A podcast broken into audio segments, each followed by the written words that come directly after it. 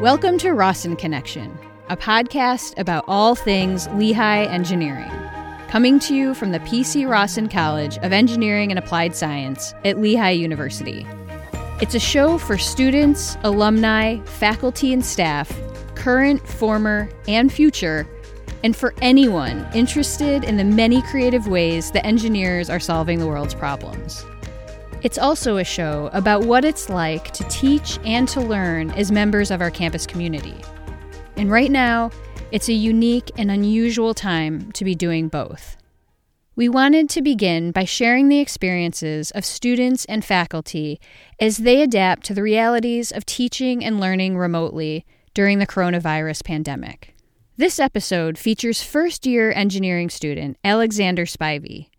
Alexander is emancipated from his parents, meaning he is legally independent and therefore solely responsible for himself.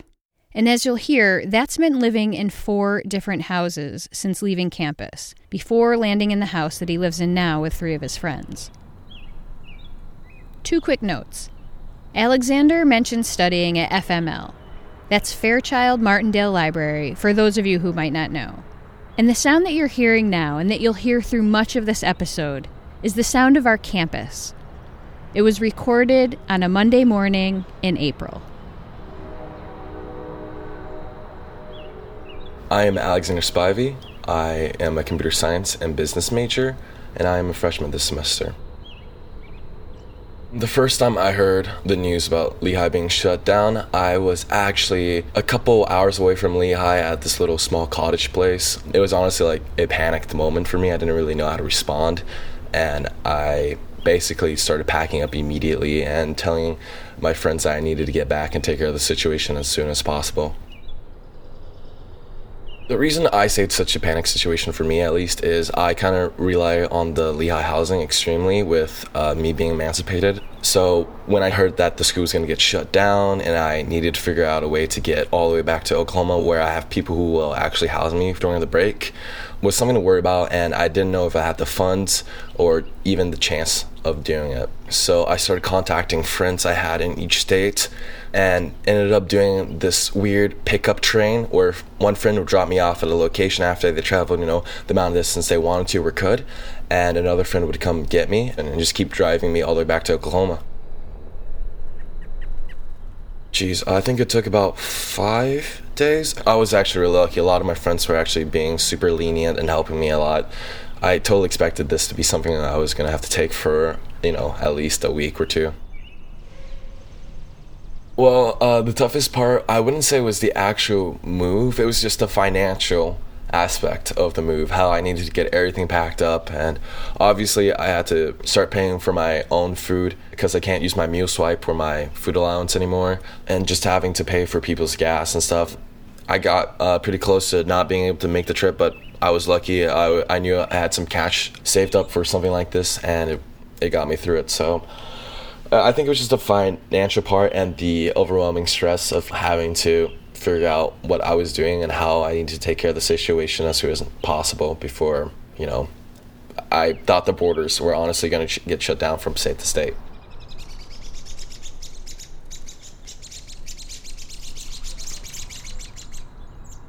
For me, my workspace is basically the same thing as my bedroom. It's it's really nice, but at the same time, it's very distracting. I find it hard to be able to sit down and concentrate in my own bedroom. I really looked forward to using like FML and Linderman to study it because it was such like a distinct, quiet mood, and that helped change my mindset as soon as I stepped in, so I could actually focus on my work.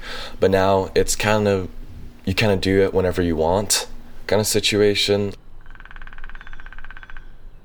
So I actually do this uh, 20 minute work sesh and then five minute break, and I try to do that as much as I can. So I work for 20 minutes and take a five minute break. After doing that break, about four or five times, I'll take a like a good 15 minute break or like 30 minutes to go eat or do something else or walk around to clear my mind.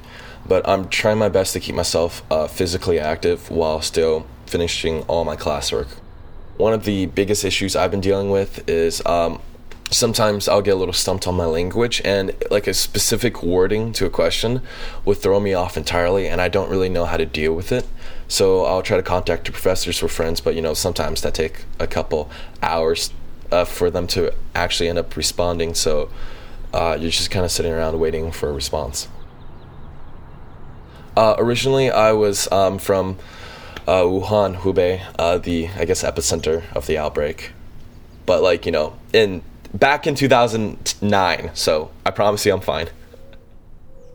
Yes, so I do have grandparents and a aunt, uncle, and a cousin who were in the area, but they the aunt, cousin, and uncle already moved out. It's just my grandparents. Uh, they are on basically lockdown, and they have a nanny who kind of goes from place to place to pick them stuff up if they need it. Um, I know they're doing all right. With the help of my aunt, uh, they set up their phone so we can like Weibo, which is kind of like the Chinese Facebook, uh, and I'll text them occasionally once in a while because there aren't really ones to really respond or sit down and take the time to type out a long message. But it gives me a giant ease of mind knowing that they're all right, and if they do need anything, I'm willing to send whatever I have over to them. My routine now, because of the move, is waking up around 9:30 to 10 and I'd go immediately to do my work. I'll work for about three, four hours. I would take a break and grab my brunch around 1 p.m. and go back to work. After I get my all my homework done, when I feel good enough, I'll review my notes and then go uh, clock in some work study hours so that I can, you know, get paid. And afterwards, I'll get dinner around seven and talk to the people around the house. Maybe walk around once or twice. I try to work out in my room for at least 30 minutes to 45. And recently I've been watching a lot of Ozarks, so I end up watching three or four episodes and lay in bed around one or two and fall asleep around three or four. Well, occasionally, uh, in one of the first houses I lived in, as soon as it came at 8 or 9 o'clock, you could hear John Denver being blasted around the house. I know the TV was on pretty often, so that was also kind of distracting. But uh, at this new location, it's actually pretty quiet. You know, people will come and go occasionally, and I'll hear them. But for the most part, it's it's gotten a lot better. But there's still like construction noises and like lawnmowers and such. So yeah. So I actually end up calling a lot of people on Skype. And oh yeah, sometimes I'll drive out to one of my friends' house and instead of going in, I'll just stand outside and I'll just yell at them until they come out and then we can just stand like 10 feet apart and talk. It's definitely funny. Um, it's it sucks that I can't step inside and talk to them and talk to their parents and say hi and you know pet their dogs and stuff. But you know, I'm just glad to see them, glad to know they're doing all right. And if they do need anything, obviously I can chuck you know some toilet paper at them.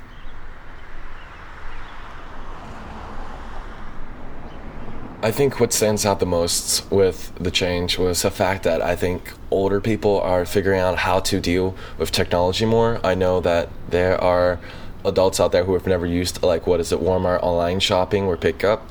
And now that they're in this situation, I know 80 year olds, 90 year olds who are sitting down and figuring it out, which is insanely impressive. So there's definitely positives to this, and that's what I'm trying to focus on. I know this is more specifically towards high schoolers, but I know your prom or homecoming or whatever kind of dance event or graduation, something that you're looked forward to, is either getting postponed or, you know, being moved online. Uh, it doesn't, I know it sucks, but just remember it's still a huge moment for you and for your family, so be proud of it, no matter what situation they choose from a virtual graduation or maybe even a postponed one, be proud of what you've done and, you know, continue the good work. That being said, since everything's transitioning to online for students, you have to find the motivation. You have to remember what you are working towards and, you know, don't procrastinate. Don't don't fall behind. It can pile up way faster than usual. And, you know, live day to day. You'll see eventually everything will work itself out.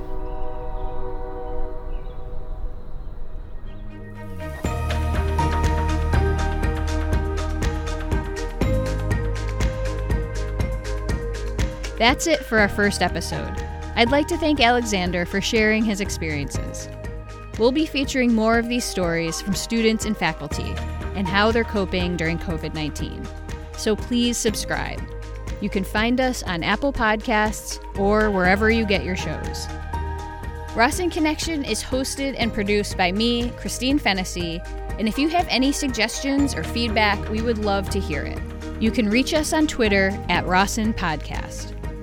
And for more information about academic programs at the PC Rossin College of Engineering and Applied Science, head to engineering.lehigh.edu. Thanks for listening. Stay safe, and we'll see you next week.